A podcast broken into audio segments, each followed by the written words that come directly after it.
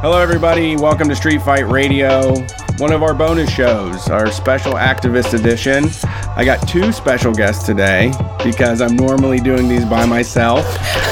these interviews happen before 1 p.m. Uh, most of the time, so Brian is not awake. But today, Brian Quinby, my co host, has joined me. And that's because we have in the studio a very special guest, Morgan Harper. She's running for Ohio's 3rd District and uh, on a very interesting platform and uh, is saying a lot of things that I want to hear from politicians. And we wanted to let our Columbus people know you know what's going on in the state of Ohio and who your representatives are. Uh, so Welcome to the studio, Morgan. Thanks for having me. Happy to be here. Yeah. I wanted to. I wanted to. Like this is the thing I've been thinking about since we found out you were coming on the show. Since you woke up. No, I'm kidding. But yes, I mean I did wake up at twelve oh seven today, which is right there in the early times for me. It's usually a little closer to one. But uh, I uh, I read I read your bio Uh-huh. on the campaign site, and I saw that like the part that like really grabbed me a lot was that you uh, you got a scholarship to Columbus Academy, which is. Like a very big private school here, and Mm-hmm. the, the thing you took away from it was that everybody deserves that opportunity, Mm-hmm. and not that like you uniquely deserved that opportunity. And yeah, definitely. wonder what like how did how did that happen? was it just like just the type of person you are that you thought of that or like what what did it take to get you to think that way Well, I, I do believe that it connects to the fact that I'm adopted. And when you're adopted, your whole beginning, and I've always known I was adopted, you know it's random and you don't really feel all that entitled to anything in particular. And that's the mentality I've had. So to have experienced elementary school with a set of good quality people and then I'm the only one that's going to get a scholarship to go into this entirely different type of environment just didn't seem fair to me. And also it seems like well it shouldn't really be that your parents are rich that you get to have resources and a quality education and it shouldn't be depend on what neighborhood or school district you're born into this should be everyone. That's kind of the point of the American dream right? Yeah. it's not the reality Yeah. So, uh, yeah, it's frustrating because my daughter is in uh, Columbus Public, but she's in a lottery school, Mm-hmm. which is also a circumstance from like the kids should all be winners, though. like it shouldn't be reliant even on you know the the parents to take that extra time and figure out a system Right. yeah yeah fill out all the paperwork, things Mm-hmm. like that.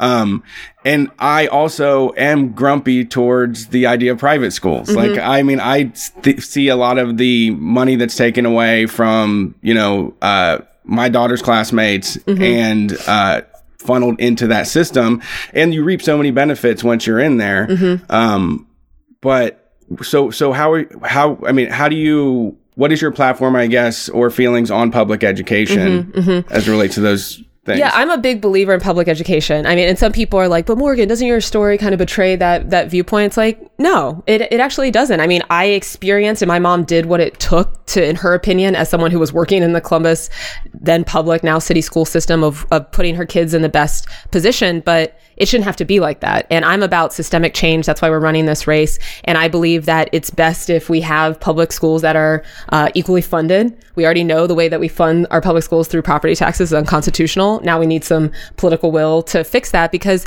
you know, even though, yes, I got access to a tremendous opportunity and I went on to other schools that are very fancy and private and all of that, it's like that fundamental change of having to leave my community to get access to higher opportunity is is not okay. And I think it's better when we're able to build community and everyone's invested in similar systems and we make them great for everyone. Mm-hmm. Mm-hmm. right i have a i have a teenage daughter and when she was turning five like i lived in the columbus public school district Mm-hmm. and then when she was turning five i was like oh we got to get out like just at, like it's not like a thing where you have you hate the public school system Mm-hmm, you know or, or like if you go to a like parents freak out about especially in columbus it's part of the like culture of the city It is. to yeah. Mm-hmm. freak out if your kid's gonna gonna go to Columbus Yeah. Public School. So we moved into Grandview where it's like much smaller classes and all Uh-huh. That stuff.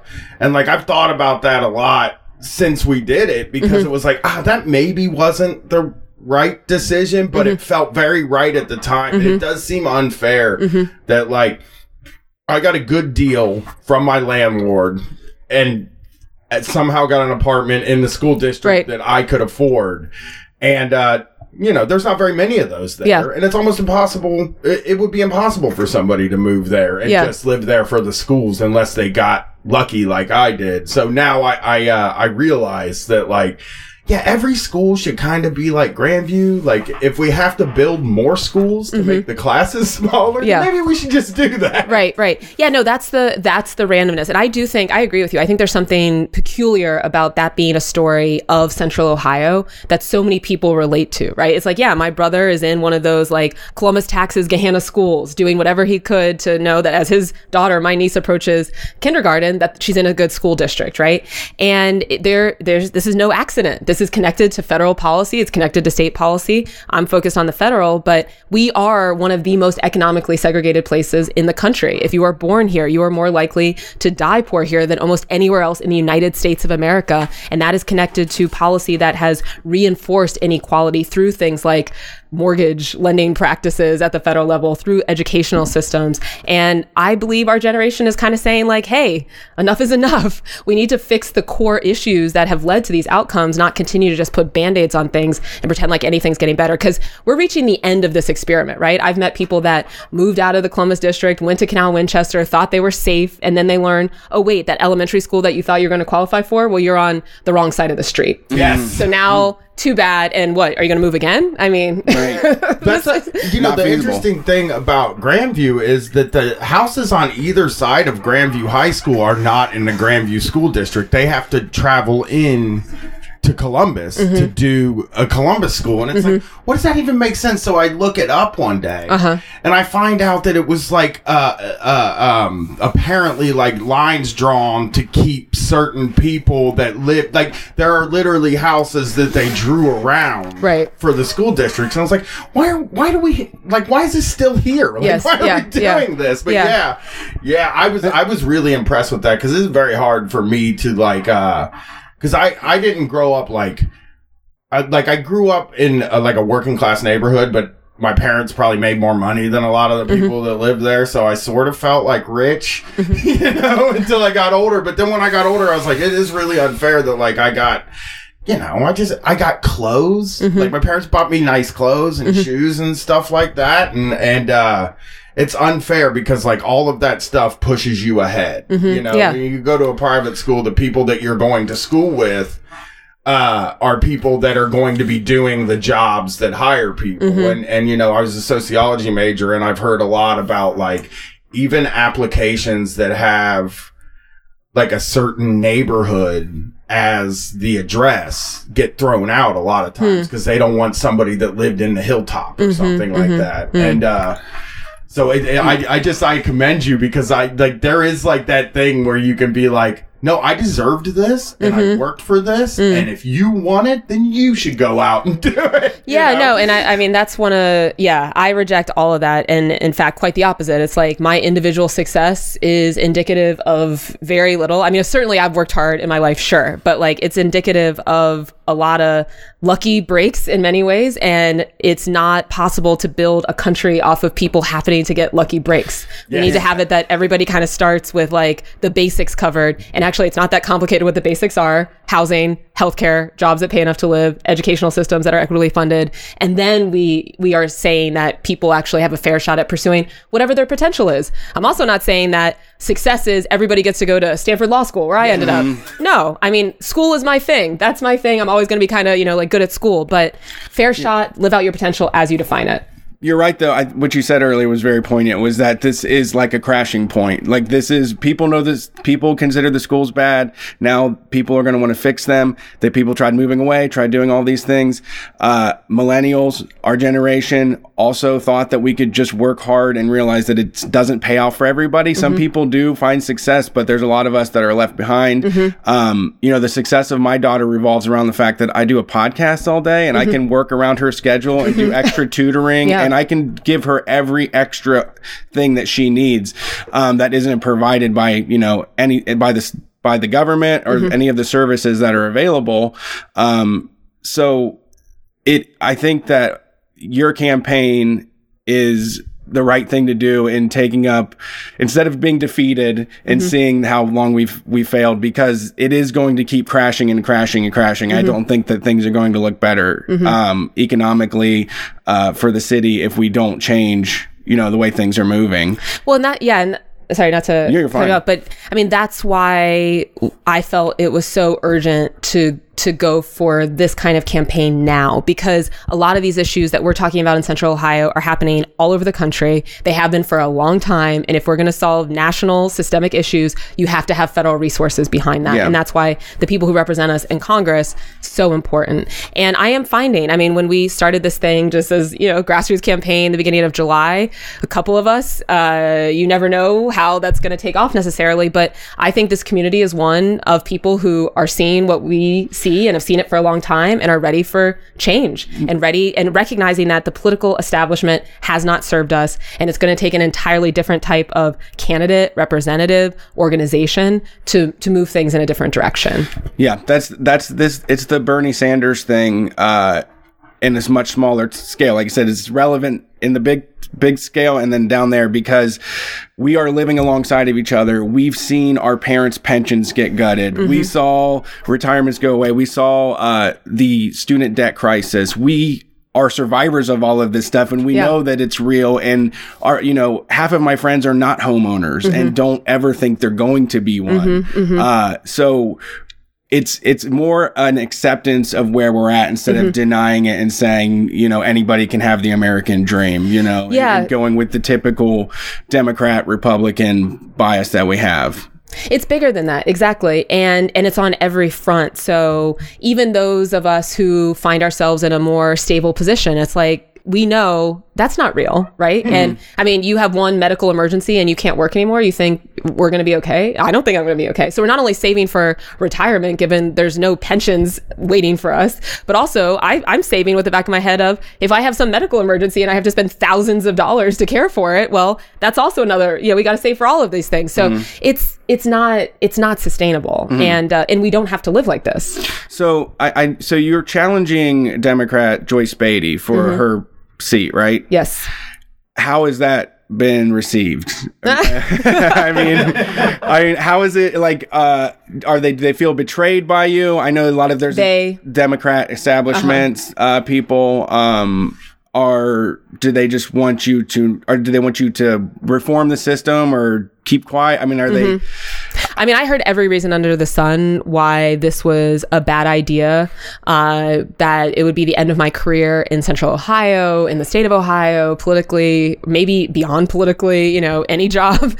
Uh, and and in many ways, that showed to me all the more reason why it was important to do because I don't really believe that the Democratic Party should be about suppressing voices and different policy positions, which is where I've been coming from with this entire campaign. Uh, no, we have a lot of issues that have plagued our community that the existing leadership and existing ideas are not addressing. And we should have every idea on the table and be inclusive of different voices and perspectives on what might address these issues, not try to crush Morgan Harper because she's presenting, you know, an alternative platform. What a what a waste of re- talk about a waste of resources. What a waste of resources. uh, and what I've loved is that we have been building. You know, I heard all of that, and you know, you won't be able to raise any money. Okay, well now we've raised over six hundred thousand dollars. No one will listen to you. Well, we've gotten media coverage from all local outlets, national. Just now with you all, but Yeah. uh, but it came right, Yeah. uh, and that we have built a movement of people who are saying no, we are ready to fight back, and that we've had you know 400 people out to hear a debate from congressional primary candidates on Super Bowl Sunday. Wow. That was not organized by the Democratic Party. That was organized by community members who recognize, hey, we've got a credible campaign here that's speaking about the truth and some ideas on the table. Let's come together as a community and hear from them. And that is inspiring to me, but also, uh, you know, a reflection of folks realizing that the establishment has not served us, and we've got to we've got to consider other other approaches here. And to me, it's grassroots grassroots movement building. Absolutely. I mean, uh, you've been out doing stuff with you. You go out and organize and do things or canvas, Morganize, knock on doors. yeah. You organize, Yeah. yes, of course. And, and like, uh, um, sometimes it feels like the establishment candidates, the people that have held office for a very long time, like really have no idea what life is like for us. And, and we were talking about this last night, but I started doing Street Fight full time in like 2017. So it's mm-hmm. been a very, sh- it hasn't been a very long time. And, uh, you know, when I was a kid, when I was a teenager, work, most places were closed at nine or 10. Now mm-hmm. everything's 24 hours. Mm-hmm. Everything's shipped. It's like an entire gig economy. Everything's different now from even when, from even We were- three yeah. years ago, mm-hmm. think everything's different because I was driving for Lyft three years ago and mm-hmm. everything has changed since mm-hmm. then.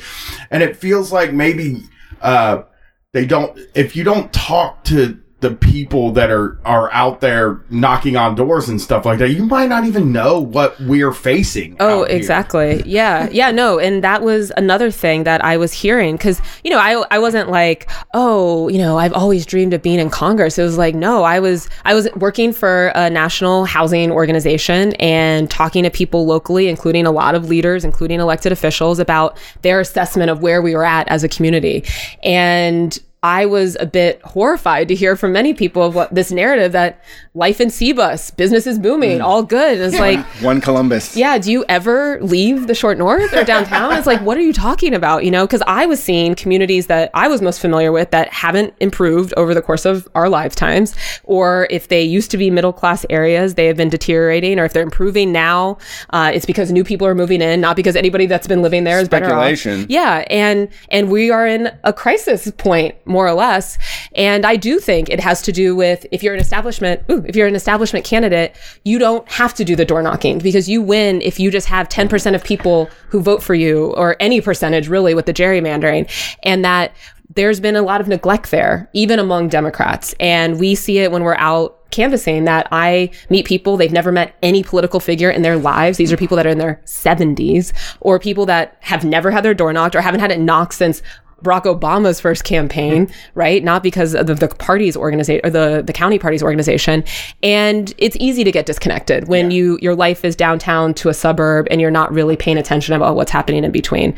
But again, we are, we have seen through our our campaign and why we've gotten so much traction that has surprised people is that well, we have a message that's resonating with the real lived experience of people living in the third district that are worried about healthcare costs, that are worried that jobs are not paying enough to live, and that believe that you should only have to work one of those jobs to be able to cover your basic needs. Housing that's not affordable, that we are not going to be able to own homes like our parents did. I mean, the, on every issue that we're talking about in the platform, I believe that it is speaking to the experiences of those living in the third district. Yeah, I mean it's uh it's pretty easy if you just tell the truth. if you just like Right. It's fun. It's I'm glad that someone much smarter than us says this. This is what we meant when we were doing we've been doing the radio shows. Everything Morgan's saying here so eloquently. I, I do have to ask. Yeah. Because it's a main plank of the show. Uh-huh. And it's also like what I studied when I was in college. Uh-huh. Uh, mass incarceration Mm-hmm.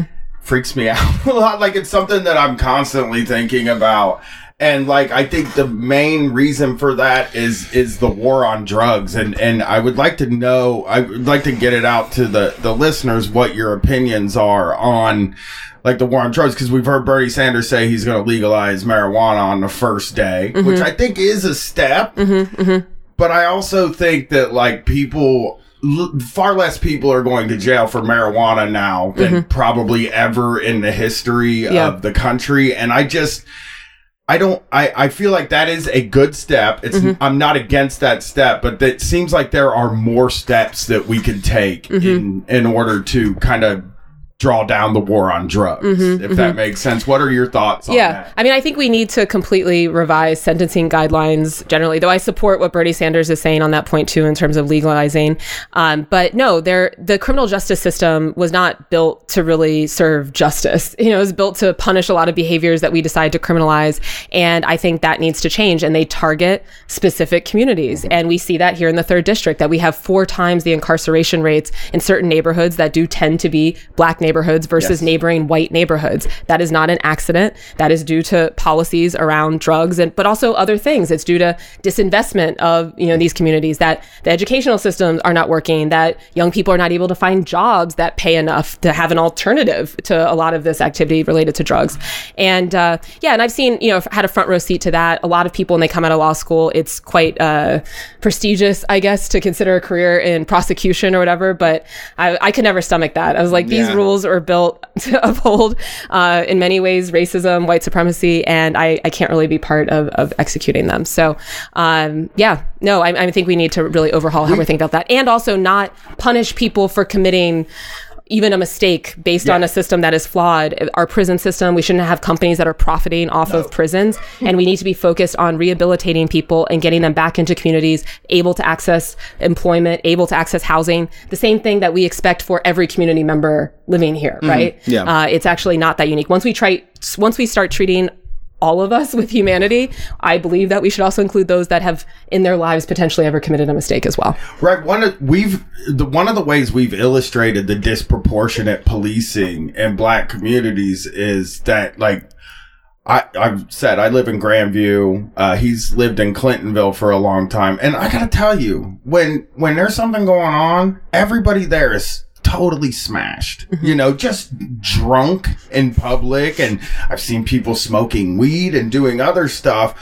And it's like, uh, if this was happening in Linden, everybody would go to jail. Like everybody, or on trick or treat night, right? Mm-hmm. All mm-hmm. the parents are walking around with like wine Right. And they're just drinking it, and you're like, yeah. So it's okay here, but it's not okay right. there. Yeah. And that's been the best way that I've been able to articulate yeah. the disproportionate policing to people. Yeah, complete double standard. And and again, it's something that our generation is more aware of, I believe. I mean, I was just at a at Gahanna Lincoln High School last week talking to a group of students, is like, what's your top issue? It's like the double standard and racism in the criminal justice system. Mm-hmm. Like bingo 15 year old right yeah, yeah. right i said we were talking recent i i just said recently people were like uh because I, I smoke weed and I drive around with it and stuff, and they're like, "Don't you worry about that?" And I'm like, "No, they're not even gonna look at me twice. Like I don't.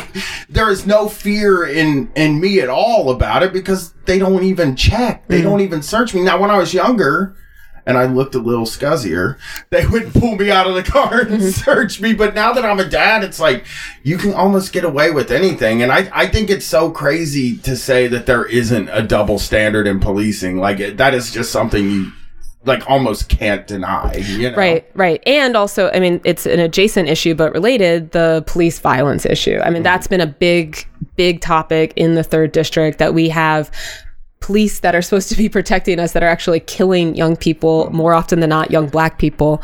And and that's got to that's got to stop. We got to rethink how we're doing policing and public safety and and end that you know? yeah. And, and even and even i mean the the columbus police even just the the uh the like the the woman that was killed by that vice officer mm-hmm. and he was just like scooted out of there you know it goes way beyond policing and straight to corruption you yeah, know yeah uh, and, and, there's a there's a role for federal government because this is the thing I, I i talked to a lot of folks about during the campaign because a lot of these issues we think of them as local issues and we're almost kind of trained to think about them as local issues because then you have limited options for addressing them right mm-hmm. it's like okay if city council hasn't done anything if the mayor hasn't done anything then where else do you go it's like the federal government and people who rep the person person representing the third district is an independent voice. Mm-hmm. That is not the case that every Democrat has to be on the exact same page on every single issue. And if we don't have one of the most powerful Democrats in our region, the representative of the third district who's willing to call that out, who's willing to be honest about police brutality, is willing to call out the injustice in the criminal justice system. Well, we don't have a lot of a lot of other places to go. We need that person to really be a leader on these mm-hmm. things and also holding other levels of government accountable. Right. The, the, most de- one of the most devastating one of the most devastating things I think is that uh, um, the crime bill of in the 90s, mm-hmm. right? Mm-hmm. And that's a federal bill. Like it so if you can devastate communities with this crazy crime bill, then you can also from the federal government lift up communities by reversing some of that devastating stuff that was in that bill. Exactly. You know? But what we usually hear is but the federal government do it that's when it becomes a referendum on responsible use of resources. Mm. Federal government and legislation that would actually support people before they end up in some sort of box checking uh, uh, position because they've been, you know, uh, injured or whatever. It's that the federal government just proactively investing in us, investing in our communities is an irresponsible use of resources. And that we have to end right now because no, the irresponsible use of resources is waiting until someone has been sex trafficked to decide that they deserve a home. No, you live here, you deserve to have a home, right? And we can't have this reactionary federal policy. We have to say that no, we can do better. And actually, that will be a more efficient use of resources to start investing in people on the front end and not wait until they start to have problems to deserve help. Absolutely, absolutely. That's my kind of uh, selfish communism. help everybody else, and that will help me out quite a bit. Yeah. it will fix a lot of issues that we have. I mean, we're connected. You know, It is. It, and it, we're, I agree. I mean, it's kind of it's ridiculous that this is considered even uh, a joke in a way. But you know, even if you're in a safe community, and I think this really gets hit home here in Central Ohio.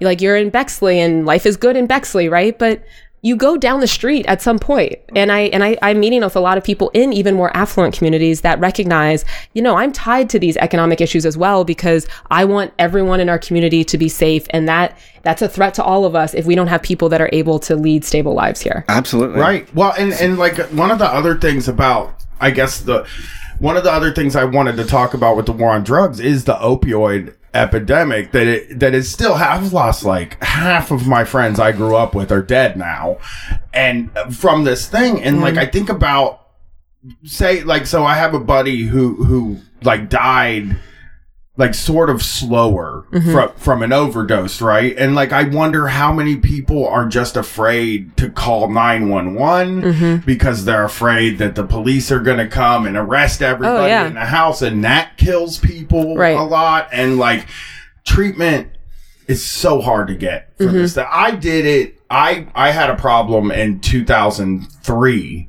and uh the treatment was very expensive for me. And uh I think like even now, most of the places I went to at that time had big long waiting lists. Like I'm on a waiting list now to go to therapy. Like mm-hmm. I'm on a waiting list to make an appointment to go to therapy. And like I've heard of so many people who had problems with opioids that went and tried to get the rehab and they said, oh, it's, you know, we can't get you in for six months. Mm-hmm. And it seems like such an unfair situation that if you just even have a little bit of money, you can get this taken care of.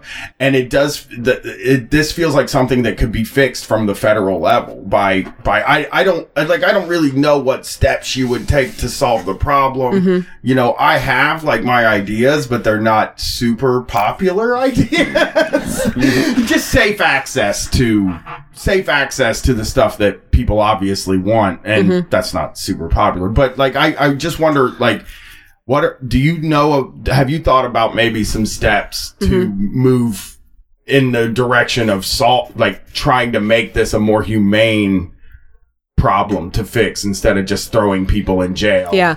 This is one of the main reasons that I'm backing Medicare for all, universal health care. The fact that we have a system now where even if you have coverage from your employer, which many people don't have access to, that the costs are quite high if something actually happens to you, that you have mental health issues, dental issues, you're still going to incur a lot of expense. And, and especially, and if you have a treat, if you have a drug addiction issue, the most important thing to get over that is having regular access to treatment, to your point, that is affordable. And so the, I, I believe the way we get there is a universal healthcare system like every other industrialized nation on the planet. And again, not criminalizing people for their problems.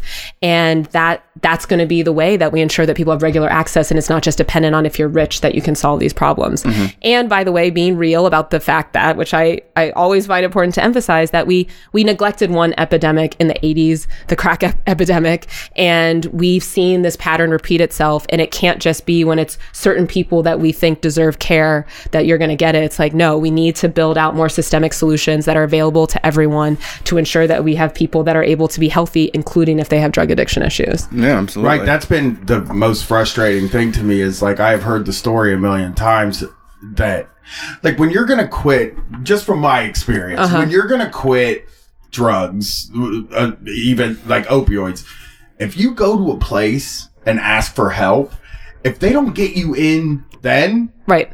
You're not going to quit. Like, Exactly. Yeah. Yeah. You need like immediate, immediate care. You kind of need like immediate fixes, and it's such a weird thing. Like when you hear about them opening more more rehabs in town, Mm-hmm. and then people are like, "I don't want the rehab by my house," and then uh, there just isn't much for people to do, and and they end up dying, and it, it really it feels like a like the federal government could loosen up some of the laws around the stuff so we can meet people where they're at Definitely. talk to because not Yeah. everybody the, the the way that rehab seems to work now is like you go in and they say you have to quit everything there's you know right now you're done and this is it Mm-hmm. and that is a very that makes you nervous when you a Oh yeah, yeah, because there's a lot of stigma. Yeah, we actually we were at a uh, a town hall at OSU recently on opioid epidemic specifically, and yeah, stigma was a huge theme of that conversation because yeah, people are yeah, it's it's it can be embarrassing, or if you have to enter an institutional setting, that's intimidating,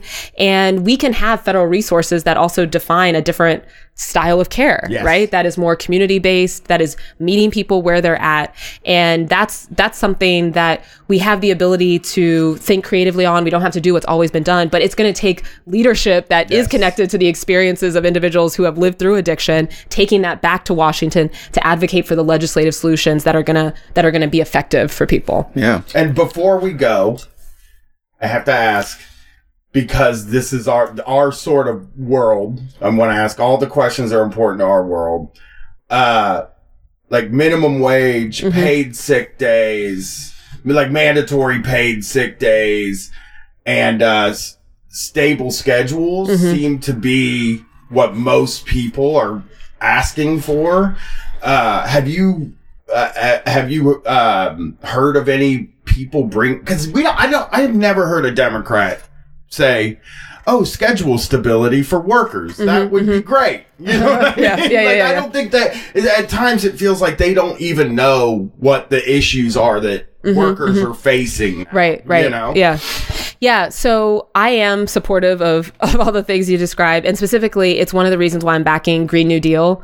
Green New Deal is not just about addressing the climate, though, of course, that is an extremely important thing that we need to be doing, but it's also a way to have a job guarantee that's creating living wage jobs, which in Central Ohio means over $20 an hour, not $15, where the federal government just got to, uh, in order to actually cover your basic needs, right? And that could be addressing some of the infrastructure issues, building out public transportation solutions, which is a huge issue here, as I'm sure you all know, and and bring some order to life. Because yeah people are you know it's funny as you as you were talking i was thinking about a woman i met in linden when we were canvassing and she was like yeah i had an interview at at dunkin donuts for a job and then i was late by five minutes on the second day of training and they're like you're out you know but her daughter was sick and she just got caught up this is not sustainable. The market has failed us here, and we have an ability to create jobs for people that are going to address the issues happening in the community while also providing more stability. And and that is what I want to see the federal government focused on, right? What I am tired of seeing the federal government focused on is entering